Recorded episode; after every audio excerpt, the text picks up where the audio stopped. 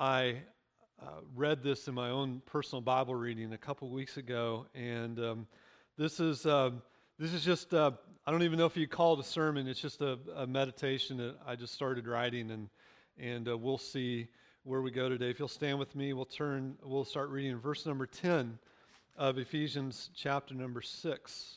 Finally, be strong in the Lord and in the strength of His might. Put on the whole armor of God that you may be able to stand against the schemes of the devil. For we do not wrestle against flesh and blood, but against rulers, against authorities, against cosmic powers over this present darkness, against spiritual forces of evil in heavenly places. Therefore, take up the whole armor of God that you may be able to withstand in the evil day, and having done all, to stand firm. Our Heavenly Father, we thank you for Scripture. Uh, there, there is so much here that not there's no one human mind that can comprehend it all in a whole lifetime of studying. And so this dimension of of the, the spiritual life, the Christian life that we are going to cover today, I pray that you'll open our minds and our hearts to have a, a greater understanding of, of you and your word, and also a greater awareness of the schemes of the devil. In Christ's name we pray. Amen. You may be seated. So what we read, uh, if you if you are um, not familiar with the book of Ephesians, is in essence a, a summary statement. A, a, he, he takes everything that he taught in, in Ephesians and he collects it into this one summary statement at the very end.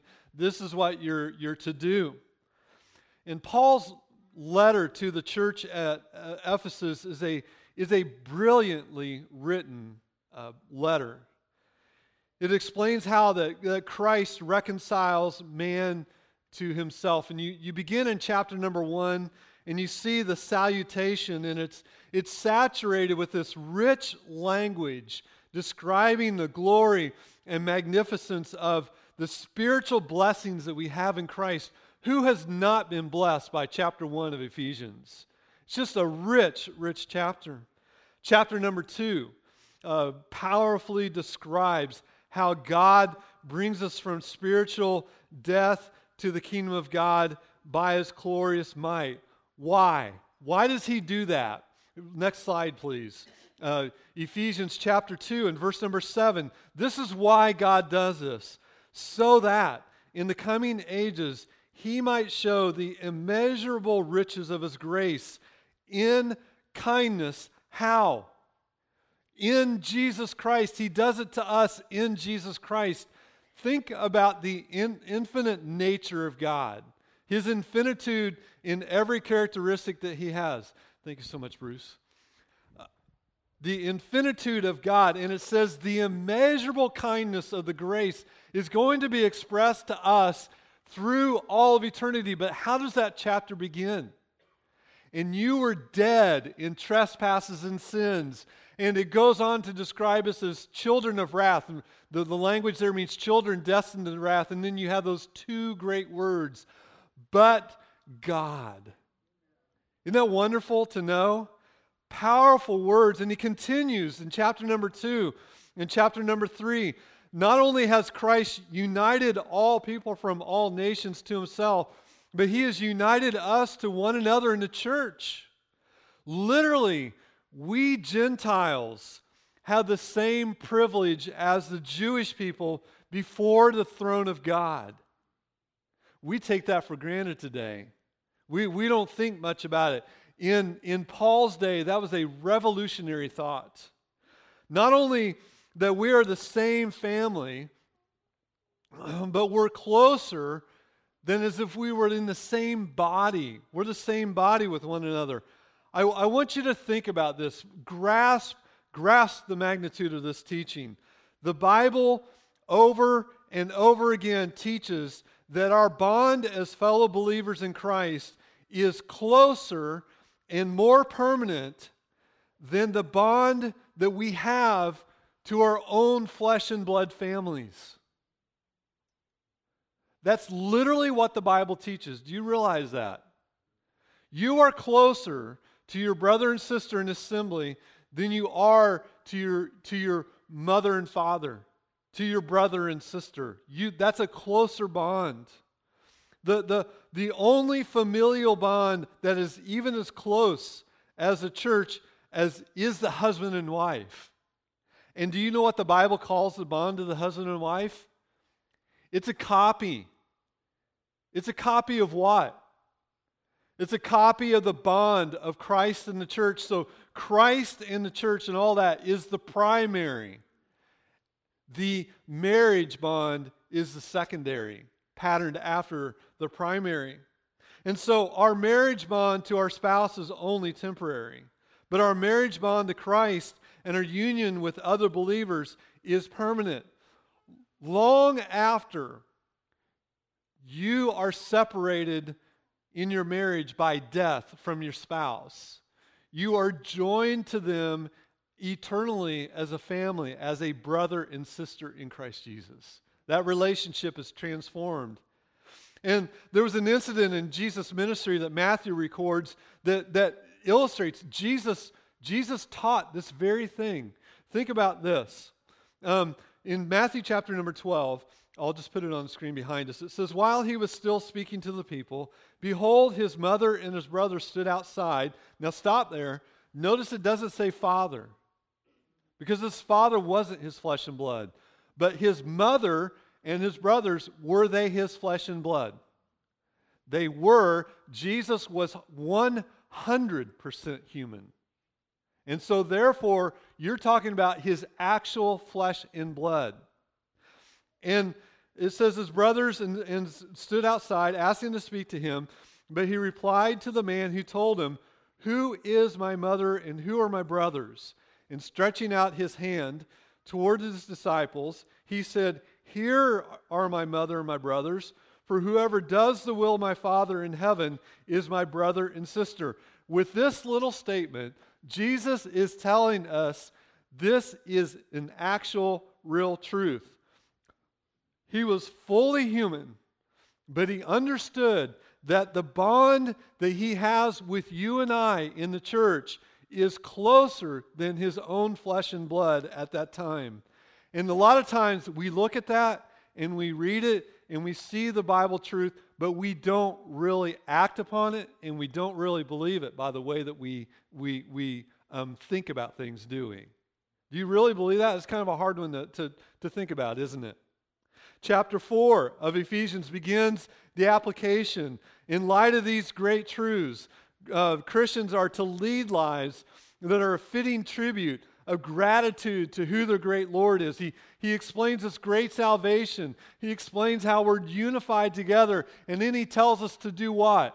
To walk, the King James says, uh, circumspectly. He says this in Ephesians chapter four. If you're in Ephesians, you can turn over there. Verse number one. I, therefore, prisoner uh, for the Lord, urge you to walk in a manner worthy of the calling to which you have been called, with all humility and gentleness and patience, and bearing with one another.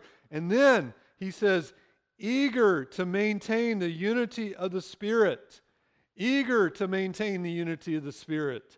That's, that's how we walk. Knowing all this truth about salvation, we're to walk, we're to maintain these relationships. And then the rest of the letter, the rest of the letter describes that walk, that lifestyle. We are to walk in love. We're not to have angry words with one another, are we? We're, we are not. We are only to speak those words that build one another up. That's a tall order right there, just those two. And that's only like a couple verses out of four, cha- three chapters. Where he he goes on and he tells us that we're not to covet. We're we're to love one another. We're to build each other up. And then he gets specific, doesn't he? He talks about how that looks in a marriage, husbands and wives. He talks about how that looks between children and their parents. And then he talks about what that looks like in the workplace situation. And so he's fleshing out this magnificent salvation. And then we get to our summary statement that we just read at the beginning of the, of the message. And when I read this passage a couple weeks ago, I was struck by the summary that Paul is giving. Listen to this. Please listen. Paul is saying that all of these relational issues, our use of our tongue, whether it's in gossip or cutting words or angry words, um, our, our obedience to our parents, our respect for our bosses, our control of our fleshly appetites, whether it's food or sex or wine or whatever it is, all of these things are what? What are they according to Ephesians chapter six, ten through thirteen? They're the schemes of the devil. They're the schemes of the devil. The schemes of the devil, don't miss this, they present as relational problems, personality differences. That person just gets under my skin. Or that person slighted me. I can't even believe that they did what they did. And it presents as a relational issue, or, or it presents relationally, but these are the outward manifestations, the symptoms, listen, of an inward spiritual warfare that's going into all of us and is going on in our body. And we know this. Look at verse number eleven, chapter six, verse number eleven. Paul uses an interesting word. The E S V translates it schemes. I memorized as a child in the K J V, and it uses the word wiles, right? The wiles of the devil. This word, that's the appropriate translation for the context of this. But the word schemes can mean methods, the methods of the devil, or the procedures of the devil. All of these things uh, are part of Satan's methods and Satan's procedures. They're not just, well, that guy just rubs me the wrong way. Uh, we just have a little bit of a personality difference. No, it's it's much more than that. And so um, it's all these relational issues are just part of his schemes. They originate in the spiritual realm. Where do they originate according to chapter number six? Principalities and powers and spiritual forces of evil in heavenly places. How is that for reframing your cutting word that you gave? How is that for reframing or reframing that gossip or slander or whatever else it happens to be? A complete reframing of it, isn't it? Getting right down to the source. Now, we're finally getting into what I wanted to preach. And that is, the devil has methods. And they haven't changed. They're, they're the same methods since the beginning of time.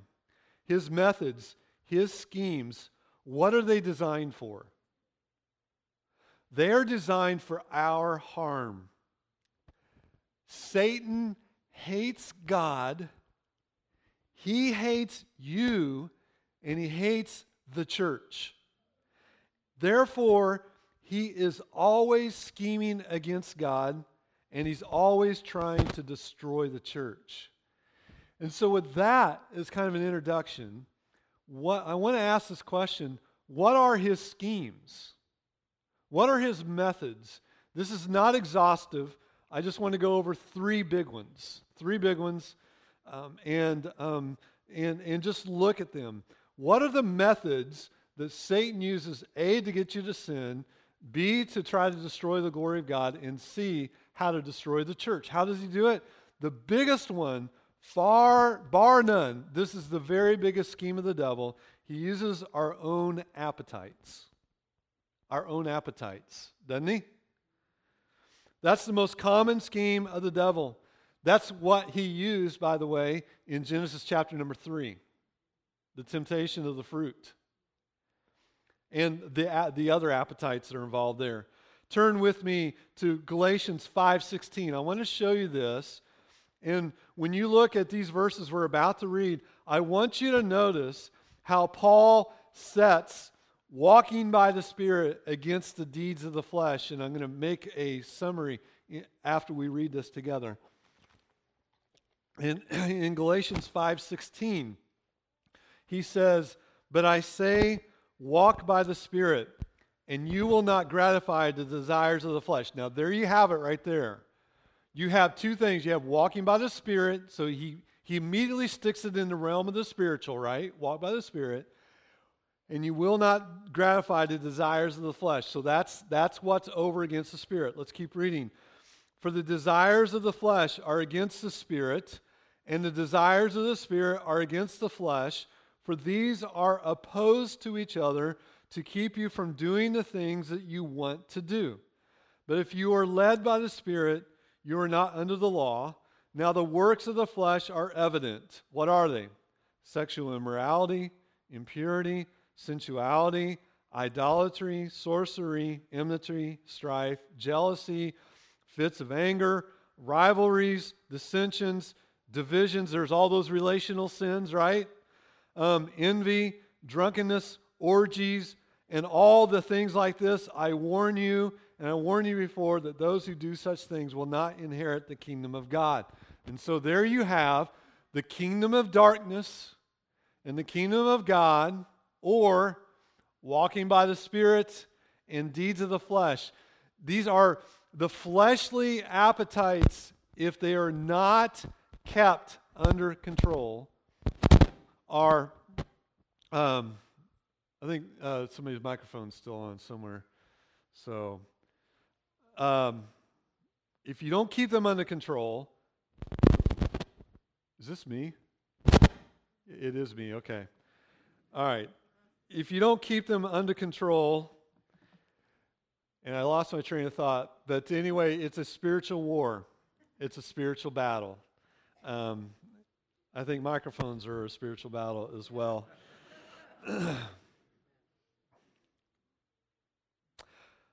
Oh, all these fleshly appetites and the accompanying temptations are used by Satan to cause us to sin. Is that true? You don't even have to read the Bible for that. You can see it all around you, but the Bible, you see it all through the Bible. These are the things that destroy. So it's fleshly appetites. What's another scheme of Satan? What's another method of the devil designed to stop? This, this method, by the way, the next one I'm going to give you, is one that's designed to stop you by force or to stop you by fear, and that is government. Satan's favorite and most powerful tool this way is oppression from the government. We can go all the way back to the book of Exodus to see this, can't we? We we see the oppression of Pharaoh. Pharaoh is a type of Satan. Um, he's and and he oppresses God's covenant people, Israel, and it hasn't changed. Satan, we we see that set the pattern for all the rest of Scripture. The New Testament is brimming with examples of this. Um, Paul and Silas were thrown into prison in Philippi, but instead of stopping the spread of the gospel, it furthered the gospel. Acts ends with this. Now, Paul's in prison in Rome at the end of the book of Acts, and it says, he lived there for two whole years at his own expense and welcomed all who came to him, proclaiming the teaching, the kingdom of God, and teaching about the Lord Jesus Christ with all boldness and hindrance. And that's why he's in uh, house arrest in Rome, and they're trying to stop the gospel. Philippians, in Philippians, Paul writes about that, his imprisonment in Rome, and he says, you know what? My imprisonment advanced the gospel. He says, I want you to know, brothers, that what has happened to me has really served to advance the gospel. And so Satan wants to dominate the world, and he wants to use government to do it. Now, little detour here. In the past, governments have not had the ability to do that to the degree that they do now. And now, with the communication the way it is, Satan has the means to control the whole world through government. And that's what he's trying to do. Well, there's another scheme or, or method of Satan that I want to talk about, and that is uh, physical ailments, physical sickness, or, or whatever else. Satan also strikes physical sickness on God's people. We're all familiar with Job, aren't we? Job and his, his boils and his sickness.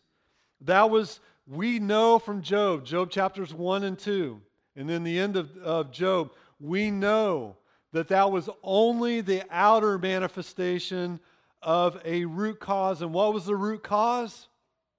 It was Satan. It was spiritual forces that struck him. During Jesus' earthly ministry, we get a glimpse, a small idea of the scope of, of how much sickness is inspired by spiritual realm. There, there was a, a mute man in Matthew chapter nine who, when Jesus casts out the demon, he can speak. There was a blind man and mute man in Matthew chapter number twelve. Jesus cast out the demon, and his blindness was healed and his muteness was taken away. In Luke chapter number thirteen, it says that there was a woman who was stooped over and disabled for eighteen years because of a demon. And Christ cast it out. They have power over your physical health. Now catch, well, let's go one more thing. Then there's this curious verse. Turn with me to, to uh, Second Corinthians chapter twelve. Second Corinthians chapter twelve, and we're going to look at uh, verse number seven. Some of you are going to disagree with me, and that's completely okay. You can be wrong if you want. But um, Second Corinthians chapter twelve, verse number seven, so to keep me from being conceited. Now what is he talking about? He, he just got a glimpse into heaven, and to keep him from de- being conceited about that, because of the surpassing greatness of the revelation, a thorn was given me in the flesh, a messenger of Satan to harass me, to keep me from be- becoming conceited. And um, and so that's what that verse says.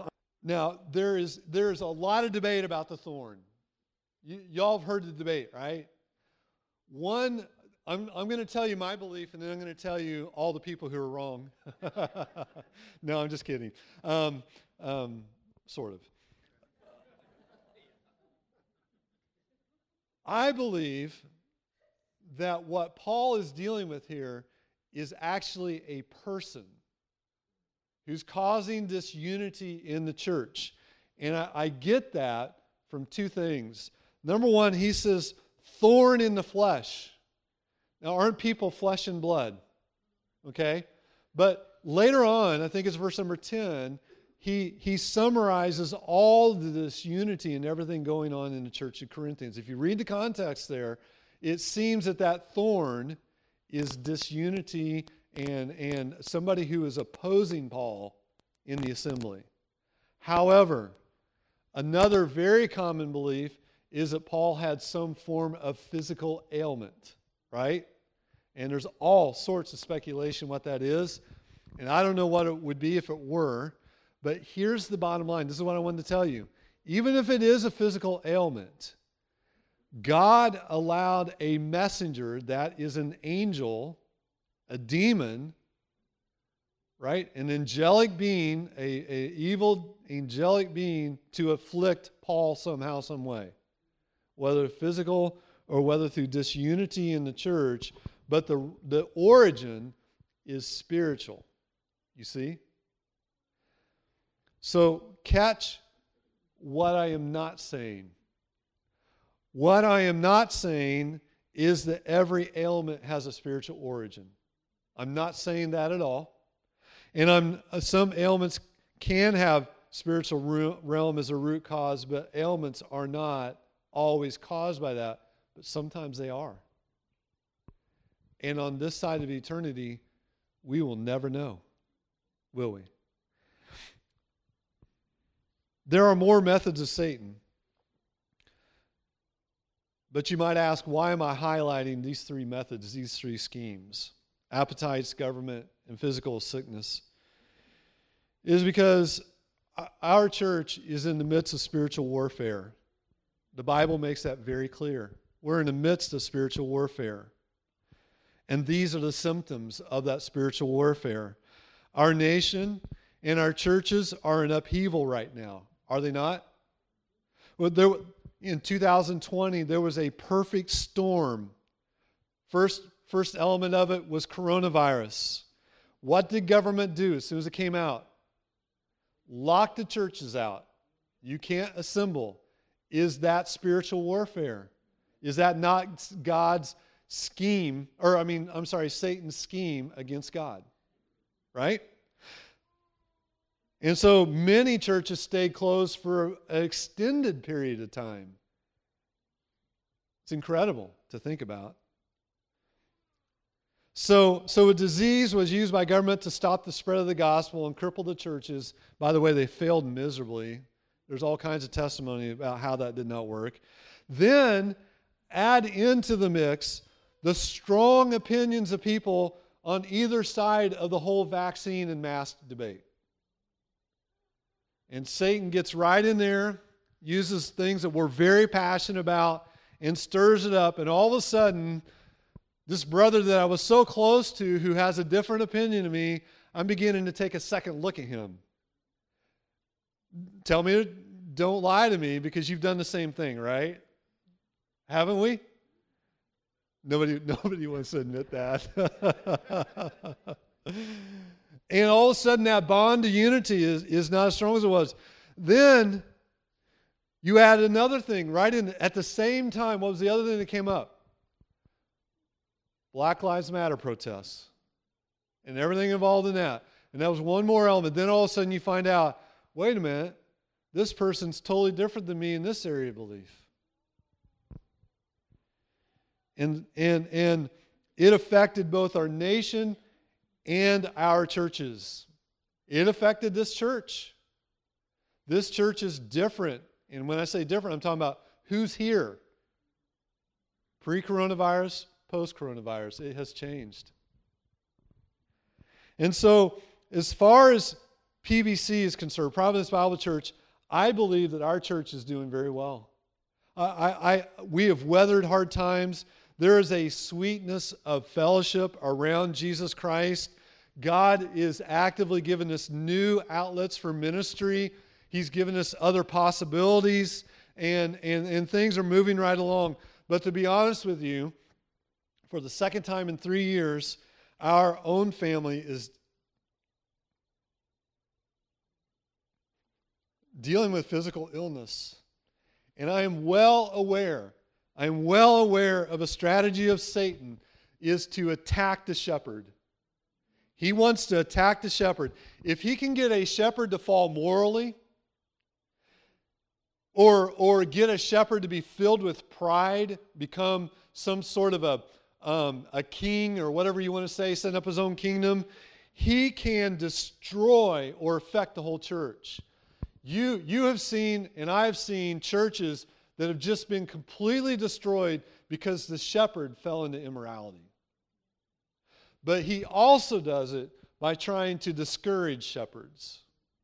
And, and one of the, the, the secondary effects of coronavirus is that there was a wave of pastors who got out of the ministry because the pressure, they were discouraged and the pressure was too intense for whatever, whatever they were doing. And so Satan wants to attack the shepherd as well. This is a spiritual warfare. And so here's a question I want to I want to ask. Given all this, are we to spend all of our time looking over our shoulder looking for a spiritual boogeyman? No, we're not. I want to remind you of something. This is what we do instead. I remind you that of life is theology. Your theology, dear believer, affects every part of your life. It, it affects how you spend your money, how you raise your kids, your view of retirement and recreation, your view of your job and your role in your job, and everything else. And so what I want us to do is look again at these same three devices of Satan, but we're going to look at, through it at a, a theological lens. And the theological lens that we're going to look through is a term called providence. Providence. What is providence? Providence is that governing power of God that oversees His creation and works out His plans. You know what that means? I'm going to say it another way. You ready? Satan cannot win. Amen. Satan cannot win. He can throw everything at us, and it all falls under the providence of God. Do you remember the verse, Romans eight twenty-eight? I think I referred to it this week in an email. And we know that for those who love God, all things work together for good, for those who are called according to His purpose. All things are not good, but all things work together for good for those who are called. And so let's just work our way through this real quick. Joseph. Joseph was sold into slavery by his brothers. He went from slavery. He was, he was lied about as a slave and sent to prison over somebody else's lie, an evil person's lie, right? Remember that the devil is the father of lies, and this woman was doing the devil's deeds for her. But then he went to the, to the throne room of Egypt. After the death of his fa- uh, father, his brothers who sold him into slavery were afraid. And this is what he told them. Here's providence. Ready? As for you, you meant it evil against me, but God meant it for good to bring about that many people should be kept alive as they were today. That is providence right there. You meant it for evil. Satan means it for evil, and God allows it, and He means it for our good and for His glory. That's providence right there, isn't it? Think about, let's go to the book of Exodus. Let's think about Pharaoh. Pharaoh is a type of Satan. He gave the order. This is government oppression, by the way. He gave the order to destroy Israelite boys.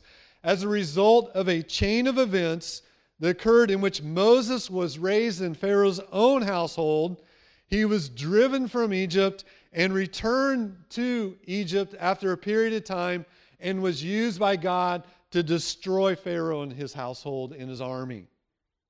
And this is what God told Pharaoh through the mouth of Moses. He said, "But for this purpose I have raised you up to show you my power so that my name may be proclaimed in all the earth." Pharaoh was a wicked person. He did wicked things. He killed He killed at will. He enslaved people. He was a terrible, wicked person. But God said what? I raise you up because I'm going to show you my power through your evil deeds. That's providence. Think about Job. We can't, we can't talk about this sort of thing without mentioning Job and physical ailments, right? Satan was allowed to strike Job physically. But more than that, Satan was allowed to completely destroy his fortune. He was left penniless. And this is astounding to me. Not only did he, he destroy his fortune, God actually allowed Satan to kill Job's kids. That is stunning. And on the surface, you look at that and you say, how can a good God allow somebody to die like that? Isn't that a natural question? It is. But God meant it for good. And Job knew, knew his God. Listen to James' description. Behold, we consider those blessed who remain steadfast. You have heard of the steadfastness of Job. You have seen the purpose of the Lord, how the Lord is compassionate and merciful. Now, the way this verse is structured, do you know what, you know what it seems to indicate Job was doing? Job was remembering all through his affliction, at the death of his own children, at, at the loss of his fortune, and, and the physical sickness that he was um, experiencing, he was still remembering that God is compassionate and God is merciful. And we, when we are in the, the furnace of affliction, when we're in the, when everything in life, it just seems, you, the natural interpretation is, God is angry at me. You must remember that God is compassionate and God is full of mercy, is He not? And when you do this, it sustains you and it gives you hope, and honestly, it can also give you joy. The Bible tells us to be joyful, right? Let me give you one more example of the providence of God. Paul. Paul, the um, the New Testament repeatedly uh, talks about God's providence and, and shows how he providentially uses the schemes of Satan to further the gospel and glorify God. Of course, the penultimate scheme of Satan that was foiled was the death of Jesus Christ, right? And, and we could say so much about that, but uh, but I, I don't want to uh, go to that part. Let's go to Paul and Silas. They were thrown into prison in Philippi. They sang a song at midnight. They preached the gospel, and the whole jailer's family was saved. And this is what the Bible says. It says, then he, talking about the jailer, brought them up into his house, set food before them, and he rejoiced along with his entire household that he had believed in God. They were thrown into prison because of their preaching of the gospel. And in prison, they got to preach the gospel to the prisoners and then win the jailer and his family to the Lord. Earlier in Acts, the, the persecution of the church of Jerusalem became so intense that the church was scattered. You remember that? They were the, the church was centered in Jerusalem. Now, they're probably thinking, man, this is a good thing. Get rid of all these Christians. But you know what Acts chapter eight says? Luke says this, those who were scattered went about preaching the word. Is that not God's providence overruling schemes of Satan? Finally, let's all turn back to one verse that we already covered. Go back to Second Corinthians chapter twelve, verse number seven, and I'm going to wrap up here very quickly. Go back to verse number seven, and, and we're going to begin reading there. It says, so to keep me from becoming conceited, because of the surpassing greatness of the revelations, a thorn was given to me in the flesh, a messenger of Satan to harass me, to keep me from becoming conceited. Three times I pleaded with the Lord about this, that it should leave me. But he said to me, and this is where I want to go, this is so important for all of us, my grace is sufficient for you, for my power is made perfect in weakness. That's what God said to Paul. And so what did Paul say? Therefore, I will boast all the more gladly in my weakness, so that the power of God or Christ may rest in me. For the sake of Christ, then, I am content with weaknesses, insults, hardships, persecutions, and calamities. For when I am weak, then I am strong. And there it is right there.